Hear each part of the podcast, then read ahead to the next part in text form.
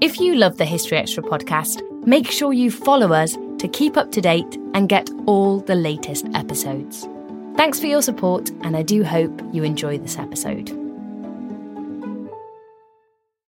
This episode is brought to you by Indeed. We're driven by the search for better, but when it comes to hiring, the best way to search for a candidate isn't to search at all. Don't search, match with Indeed. Use Indeed for scheduling, screening, and messaging so you can connect with candidates faster. And listeners of this show will get a $75 sponsored job credit to get your jobs more visibility at Indeed.com slash History Extra. Just go to Indeed.com slash History Extra right now and support our show by saying you heard about Indeed on this podcast. Terms and conditions apply. Need to hire? You need Indeed. This episode is brought to you by Visit Williamsburg. In Williamsburg, Virginia, there's never too much of a good thing. Whether you're a foodie, a golfer, a history buff, a shopaholic, an outdoor enthusiast, or a thrill seeker, you'll find what you came for here and more. So ask yourself, what is it you want? Discover Williamsburg and plan your trip at visitwilliamsburg.com. You know, it can be hard to see the challenges that people we work with every day are going through. Invisible struggles like stress and burnout, caregiving for a loved one, or being misunderstood. But insight, awareness, and empathy will help us better see the issues they're dealing with. And that can make us and our companies healthier too. I'm Holly Robinson Peete. Join us on The Visibility Gap, a new podcast presented by Cigna Healthcare. Download it wherever you get your podcasts. Want a website with unmatched power, speed, and control? Try Bluehost Cloud, the new web hosting plan from Bluehost, built for WordPress creators by WordPress experts. With 100% uptime, incredible load times, and 24 7 WordPress priority support, your sites will be lightning fast with global reach. And with Bluehost Cloud, your sites can handle surges in traffic no matter how big. Plus, you automatically get daily backups and world class security. Get started now at Bluehost.com.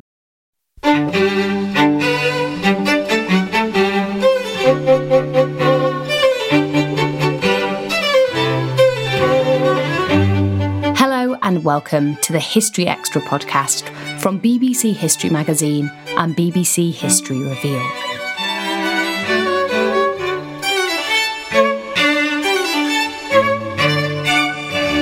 I'm Ellie Cawthorne. In June 1942, the US and Japanese navies went head to head over a small atoll in the middle of the Pacific Ocean. The Battle of Midway has gone down in history as one of the definitive naval battles of the Second World War. But what was behind the American victory? And was it even as significant as has been suggested? Brendan Simms and Stephen McGregor re examine the clash in their new book, The Silver Waterfall, and I spoke to them to find out more. The first voice you'll hear after me is Brendan. So, for anyone listening who might not know much about the Battle of Midway, could you give us a little crib sheet? What are the basic facts here? Well, the battle is really the, the beginning of the end for the Imperial Japanese Navy. So this this was a navy which, as as uh, most people will know, had been romping across uh, the Pacific ever since uh, the 7th of December 1941, when the Japanese striking force, the Kido Butai, had hit uh, the American uh, Pacific Fleet in a, a surprise attack uh, at Pearl Harbor. Uh, and since that moment, uh, the Japanese had captured Hong Kong, they'd captured Singapore. they were well on their way to capturing the Philippines. That wasn't quite complete yet. So Imperial Japan was was was absolutely dominant uh, in the Far East and uh, in in the Pacific, uh, and yet Uh, on this particular day, on the fourth of June, uh, 1942, the uh, U.S. Navy, particularly its dive bomber force, tore the heart essentially out of the Kido Butai, the striking force, and sank four of its six major carriers. So while you can dispute whether or not Midway really was uh, the turning point of the war in the Pacific.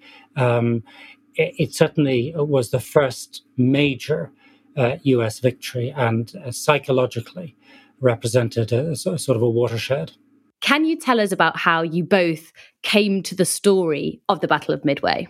Well, I've been fascinated by the Battle of Midway ever since I was a boy. So I saw the original 1976 movie with Charlton Heston and uh, was mesmerized by it, was in a sense traumatized as well because it features a lot of death and, and uh, um, destruction. And ever since then, I haven't really been able to get the battle out of my head as a pivotal moment in the Second World War. And I then teamed up with uh, Steve, who, unlike myself, actually has experience of fighting in a war. And so while neither of us were uh, or are Navy men, uh, we both brought something to this party. Yeah, I came to it in 2019, and I had left the I had left the army by then. Uh, I was in the U.S. Army, and I was studying history at Cambridge, and Brendan was my supervisor and mentioned the battle to me uh, as as, a, as something we could we could look at um, together, and um, it was an incredible chance to look at this this this probably the most important battle in U.S. naval history.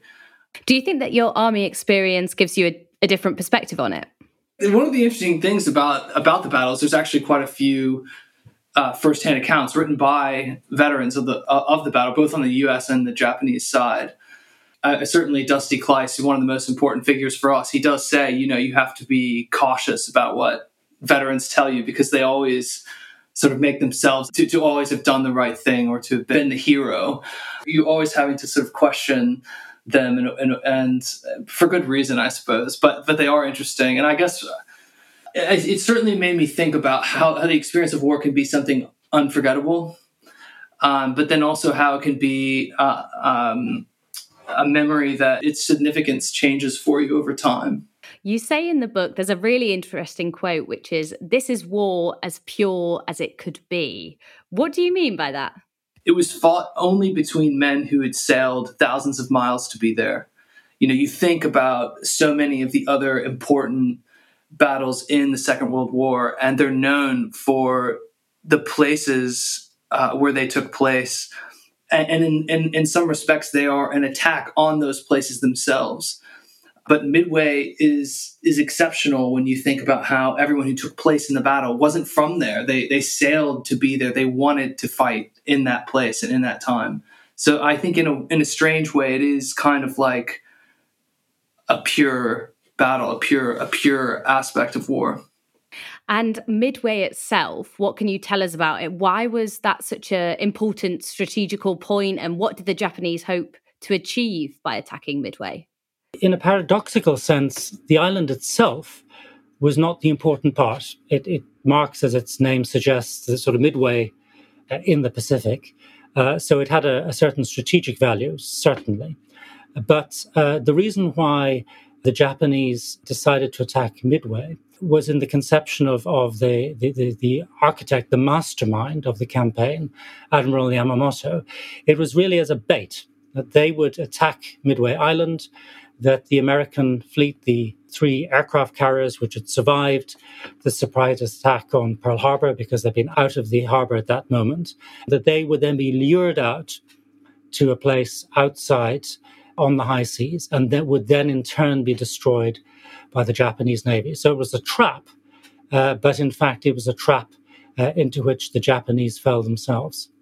A lot of what you look at in the book is why the US were victorious at Midway. So maybe we'll dig into a few of these in more depth. But to start us off, what were some of the, the US successes at Midway that led to their victory? One aspect of the US victory has to do with the way they position their carriers. The US used their carriers as a capital ship, as what was known as a capital ship. Previously, this had been the battleship and the U.S. would position their carriers in the center. Uh, they would sail out um, individually in the center of a host of supporting ships. They called it a circular formation because these supporting ships would go in a circle around the carrier, and they would send these carriers out um, independently uh, of each other. Sometimes in groups working together, but they would move out independently and it's interesting if you read Churchill's um, account of the Second World War, he says that the British sort of pioneered this formation um, because they put it to use in 1940 uh, when they have to cover the entire Atlantic when they uh, enter the war. uh, the previous year. They need to cover the entire Atlantic, so they do this by the use of what they call hunting groups, where the carrier is the capital ship. And the Japanese, by contrast, they they group all their carriers together. They like to mass their carriers. So in the case of Midway, all four Japanese carriers are, are placed next to each other, uh, whereas the U.S. ones are separate. And the reason this makes a difference is because if you can find the Japanese, then you've found all of them. They're much more vulnerable. Um, and this ended up playing a huge role both in uh, the vulnerability of the Japanese, but then the um, protection uh, of the U.S. because the U.S. carriers are separate. So when the Japanese find one, they've only found the Yorktown; they haven't found the other two carriers. So in some ways, it had to do with how they positioned their ships, which in, in the U.S. case went back to Admiral Chester Nimitz. So it, it had to do with his um, decision about the way he wanted to approach the battle. So it's fair to say that the the US were were strong strategically when it came to Midway. They were not only strong strategically, they were also strong tactically. So the strategic strength lay in the fact that they could read the Japanese codes uh, and they could make what was an informed guess, but nevertheless an informed one, uh, as to where the Japanese would be. So Admiral Nimitz would be able to put his carriers and his aeroplanes on top, uh, as Steve says, of the entire Japanese force, unawares.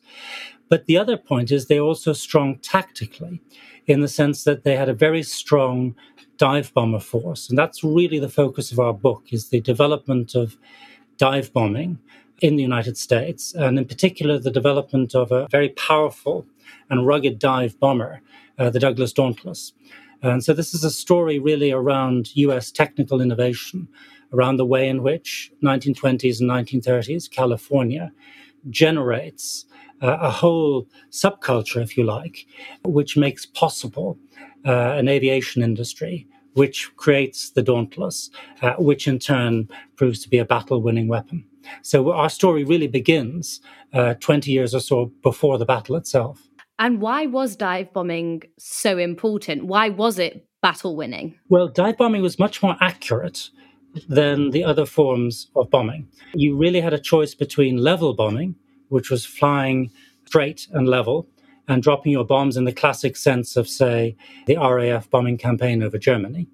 Um, but the problem is that you have to be you have to allow for a lot of deflection, a lot of wind, and so on. It's very inaccurate, essentially. Then you've got torpedo bombing, which is more accurate if you can draw a bead uh, on the enemy ship. The trouble is, it's extremely hazardous. So you have to fly slow and low for a very long time, during which you can be attacked First of all, by the combat air patrol, the dreaded cap of the Japanese, but secondly, of course, you can be hit by the anti aircraft weapons. And not least of the problems is that the US torpedo was very bad. So even if you did hit the ship, very often the torpedo did not explode.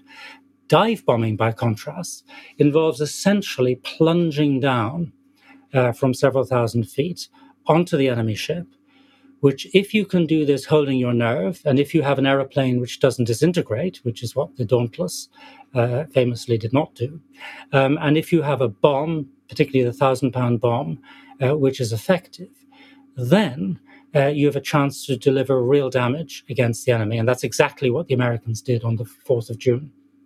You have a really horrifying account of what it would have been like to pilot a dive bombing plane. I wonder if one of you could share that with us. Dusty Kleiss, he wrote a, an autobiography in 2016. He talks about um, everything that he went through in a dive bombing run, and they came down from about 20,000 feet. They would they would be watching their target below and um, noting its its direction of travel and its speed, because what they wanted to do is be able to come down um, right on top of whatever it is they were trying to destroy, and he would then prepare his engine uh, to accept the richer air at, at sea level because at altitude your air is thinner.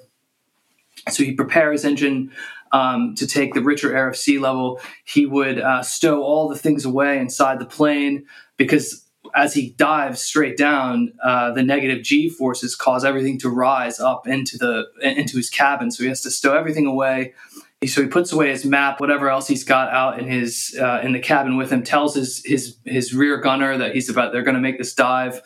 um, he smears ephedrine underneath his nose, which opens his, uh, his, his sinus cavities because there's going to be a rapid change in pressure. And in less than two minutes, he'll go from 20,000 feet down to sea level. And uh, he signals that he's about to he's about to dive by waggling his wings to his wingman, and he pushes over. So less than two minutes, he'll go no more, no faster than 275 miles an hour down to his target, and try to release um, try to release his bomb uh, as as late as possible. It's one of the other counterintuitive things about dive bombing is the later that you can uh, attack, the more accurate you become. Uh, because you have the, the, the your enemy has the, the, least chance of being able to dodge whatever it is you're going to to uh, send his way. So it took an extraordinary amount of of nerve, certainly, but also skill.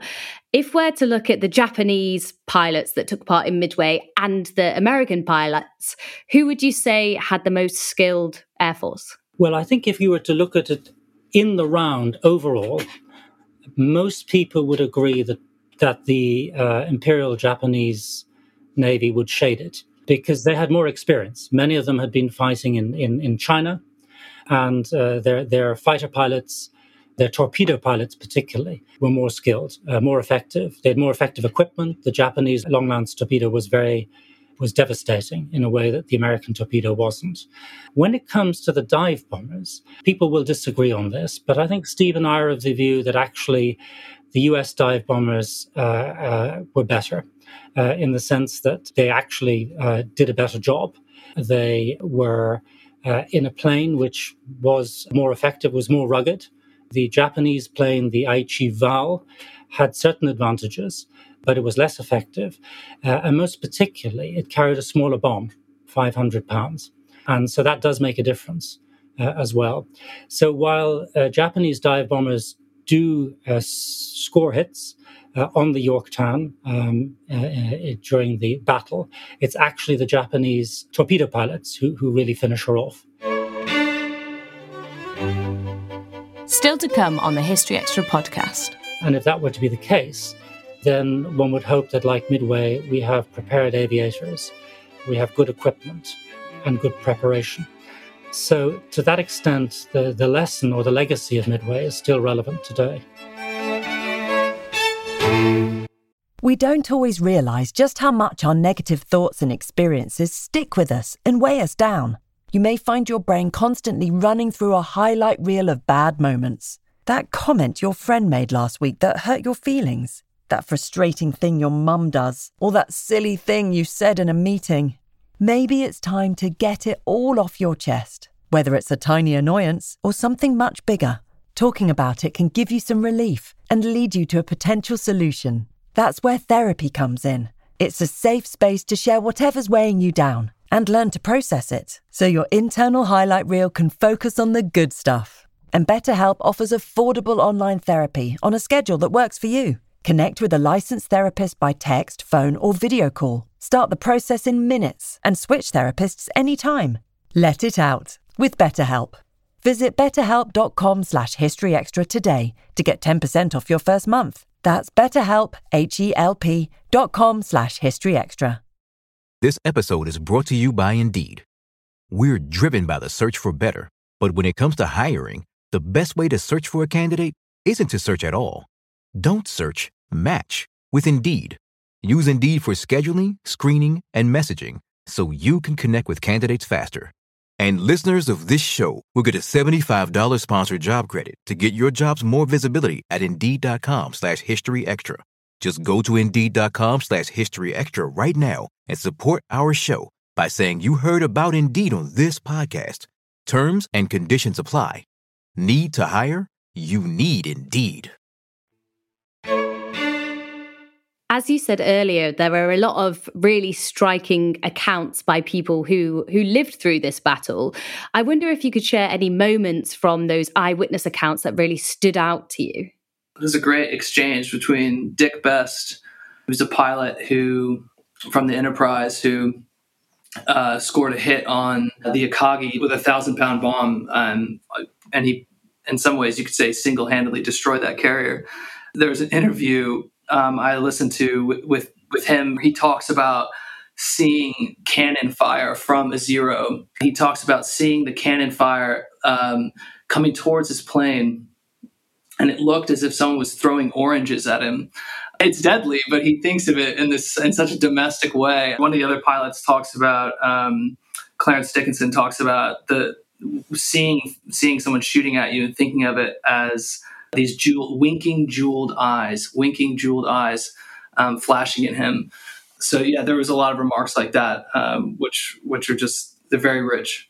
I think the image that really stuck in my mind were the descriptions from Dusty Kleiss and Clarence Dickinson of the attack on the Kaga, which was the the ship attacked by the largest number of dive bombers, and the moments after the bomb strikes home, then followed by these intense explosions, uh, which erupt, sending elevators and aeroplanes and so on, hundreds, not the aeroplanes, but the elevator, uh, uh, high up into the sky, billowing smoke and, and, and sort of orange, reddy, reddish flame, really sort of infernal images almost. Um, and your mind then goes back to thinking about the people, the, the Japanese uh, sailors and, and airmen who are down below, what they're going through. And actually, a large part of our book is devoted not merely to the five minutes or so of the attack, but then the much longer aftermath as the Japanese battle uh, to save their carriers. And it's, uh, it's probably the richest account, the most detailed account of that immediate aftermath. Well, I wonder if you could tell us a bit more about that because obviously the the dive bombers they really grab the attention. It's the drama, but obviously, as you say, there were many people staffing those aircraft carriers that they took off from and they attacked. What was the experience of being on board one of these massive aircraft carriers like during Midway? Initially, it's it's routine, and we know from the Japanese accounts that the start of the battle is going very well in the sense that wave upon wave of American attacks has been launched against them from Midway Island itself, but also from the American carriers. And these initial attacks are made either by poorly trained, inexperienced bomber crews or by well trained but uh, badly armed torpedo crews. And they're all essentially shot down with really very little uh, Japanese loss. And so the descriptions on the Japanese side of, of their uh, fighter aircraft, the combat air patrol being constantly refueled, uh, the crewmen coming up, effectively high fiving the, the pilots and cheering them on, and everything is going swimmingly. And then suddenly, in the space of just a few minutes, everything changes. Um, and this hits the individual Japanese in different ways. Some of them are on deck and they just see these little black objects falling down on them. Others are, are below deck. Some of them are even, you know, it's a pathetic in a sense, are in the lavatory uh, and so on uh, when these bombs strike. And some of the pilots are in their ready rooms. Uh, one of them is eating rice balls and meatballs. And suddenly, just a whole gust of flame comes erupting uh, into the room. So it's a, it's a highly traumatic and, and, and violent experience. And the problem for the Japanese is that they've invested much less effort in fire control and damage control than the Americans did. So once their carriers were hit, uh, they turned very quickly into fireballs. And although the amount of time that each of them took to sink varied, it, it was basically game over w- within a few minutes. And what were the chances of survival for those on board like? Well, it varied whether you were a crewman or whether you were an aviator. Uh, we know from the Japanese sources that once it was clear that you'd have to abandon ship, that in each case, the naval aviators were regarded as being the, the primary assets. I mean, that's what the carriers were there for. Uh, and so they were given preferential treatment uh, for the evacuation, for, for abandoning ship. Uh, and the, the ordinary crewmen seem to have accepted that. Um, there, there doesn't seem to be any protest, people saying, you know, why is he going and I'm, and I'm lost, so to speak. Uh, and we know from the casualty list that, that contrary to myth, the loss among the naval aviators wasn't that large. Uh, but what was really critical was the loss of, you know, experienced maintenance men, because of course, what makes uh, this kind of system work is not just the naval aviators, but the people who refuel the planes, uh, who rearm them, and so on. They're sometimes as difficult to replace as the actual pilots. Something else I, I would add to that is um, these ships, you know, they were enormous. So um, the the U.S. Uh, Yorktown class. It was about um, 800 feet long. Uh, with over 2,000 souls, and and the, the Japanese carriers were so, somewhat similarly sized. The Soryu class was a little shorter, but and had about half that number of men. But in, in every case, there was over a thousand souls aboard, and so you know that is an, an incredible amount of people all together in this uh, you know the, on this on this metal boat out there or a ship I should say um, uh, at, sea. And they would often go to sea for um, for weeks or if necessary months at a time. And um, so it was uh, you know it was um, like a floating city. And I, I, suppose along with it we, we talk in the book about the kind of social dynamics of all that. And the way that allowed them to accomplish a great deal, but also it, it, it, it, sort of encouraged an enormous amount of anxiety as well at times because everyone you were always on parade. You know, you were always being watched and um, sort of measured up. People were seeing, you know, who, who's who's flying the best today, who's uh, who's missed their target. Um, uh, you know, you guys were not wanting to admit they were lost aboard ship because it's an absolute labyrinth. We had the we had the chance to go and visit. Um, some World War II era carriers out on the West Coast, and they are they are incredibly complex machines. I mean, very um, uh, astounding. Um, and and they just they rise up like a skyscraper in front of you at the harbor when and you go inside and you know it's thankfully you've got someone to show you where you're meant to go. Um, but yeah, it was uh, it's incredible. Can I just add one thing to to what Steve uh, was talking about with respect to the performative nature of life on a carrier?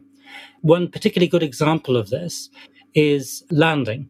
And, you know, it's the simplest thing, but the simplest thing, as Clausewitz says in, in, in war, the simplest thing is very difficult. Actually getting back to your carrier, even under normal conditions, was not straightforward. It, it's a very hard thing to do. And in order to learn lessons from failed landings, uh, they very often filmed the landing. And so the area uh, on the bridge from which this was done was known as Vulture's Row. And you knew as a pilot you were in trouble if the cameramen got particularly excited because they were then straining to get a better angle uh, on your imminent misfortune. Uh, so I think it requires a particular sort of, of nerve and confidence to day in, day out perform the same maneuver with very often, you know, dozens or even hundreds of people watching you. Um, so it's, it all added to the stress of a naval aviator. How do we reach the eventual US victory at Midway? Is it a, a victory won by, uh, you know, a thousand little moments, or are there any key turning points that you would identify? One way to answer that question is to say the, the U.S. victory began in 1934 when uh, Edward Heinemann designs the SBD Dauntless, the plane that um, is so critical to the U.S. victory. To it's the plane that delivers the ordnance onto the Japanese carriers on the morning of the of 4 June 1942. So, I, and I know that's not exactly what your question is getting at, but it's important to consider this uh, the, the, the kind of deep background to the war. There's a way in which the, that battle it, you have to see it as a culmination of so much uh, hard work, preparation, and skill. It's not just about um, uh, delivering ordnance on time and on target. It's also about the culmination of all of these different things working together. So that's one way of answering the question. It's to say that you know this this critical moment. It was one. It was one back in the 1930s. The other two things I would add would be mistakes made on the Japanese side, uh, which is really, first of all, the strategic error of constructing a plan that made all kinds of assumptions about American behavior, which in fact were not realized. Uh, it was an arrogant plan. It didn't really take into account uh, the American ability to, to, respond. They expected the Americans essentially just to walk into the trap that they'd set for them. But there are also important tactical mistakes on the day, which are too numerous uh, to list uh, in all detail. But things like uh, failure to conduct uh, adequate reconnaissance for one reason or another, but also decisions taken by the Japanese commander uh, on the spot, Admiral Nagumo, uh, not to launch the aircraft that he did have ready against American targets which had been identified. For various reasons, he decided to hold back until he had what, what is called a balanced strike force of dive bombers, torpedo bombers and covering fighter aircraft, whereas it probably would have been more advisable to have launched what he had at the moment that he had identified, at least uh, one of the American carrier groups. And finally, of course, there is the the moment, uh, the five minutes or so, because uh, it depends on exactly on how you calculate it, the, the, five minutes when the American dive bombers strike and hit three out of the four carriers. So it's a sort of dramatic reversal. You know, at a certain point, in this uh, mid morning, the Americans are losing the Battle of Midway, and five minutes later, uh, they're winning it. And that is a turnaround that is delivered entirely by the dive bomber force. So let's move on to the legacy of the battle.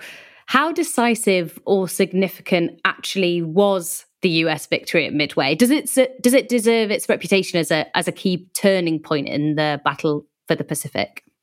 We would argue yes because it essentially tears the heart out of the Kido Butai, out of the Japanese striking force. So four of their six main carriers are sunk.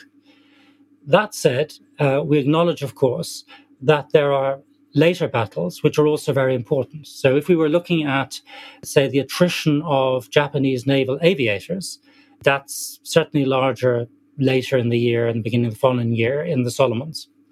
If we're looking at damage to the Japanese surface navy, probably uh, later still. But in terms of actually changing the dynamic, Midway is, is uh, we would argue, uh, pretty much unquestioned. Another way of making this point is if you read James Jones's autobiographical account of the war. James Jones, he was um, a soldier. He he's sort of most known now for writing Thin Red Line. It's, so it was a trilogy of novels about the Pacific War and his experience there. But he he writes writes an autobiography. It's called World War II easily enough.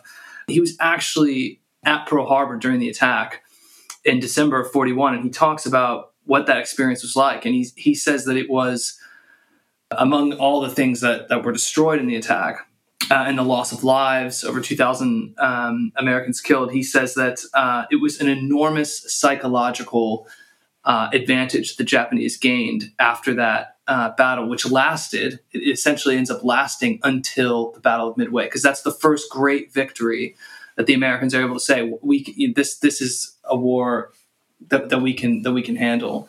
And so I, I think in that respect, you could say it was a, it was a very important turning point in the years and the decades since, we've seen the the Battle of Midway shown on screen most recently in Roland Emmerich's 2019 film Midway. How is it remembered today in in the US and in Japan? And do you think that those memories are are accurate or fair? The memory of, of the battle has has shifted over time. The, the initial focus really interestingly enough was on the torpedo bombers and right at the beginning as well, there was quite a lot of emphasis on the um, high level bombers uh, who got back first to base and claimed victory, as it were. So the role, it's quite interesting that the role of the dive bombers has come into focus more effectively only in the last maybe 40, 50 years or so, and in particular in the last maybe 30 years. So, in, in military terms, the importance of Midway uh, has shifted in Japan, the battle was initially uh, actually blanked. It was basically ignored. The survivors uh, from the battle have uh, were, were essentially locked up. Um, they weren't allowed to see their relatives for quite a while.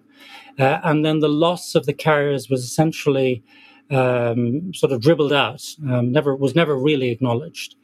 During the Second World War, really Midway didn't make much of a, a mark in Japan. Then, of course, after 1945, it became part of you know the, this sort of saga of the Japanese defeat in, in, in many movies.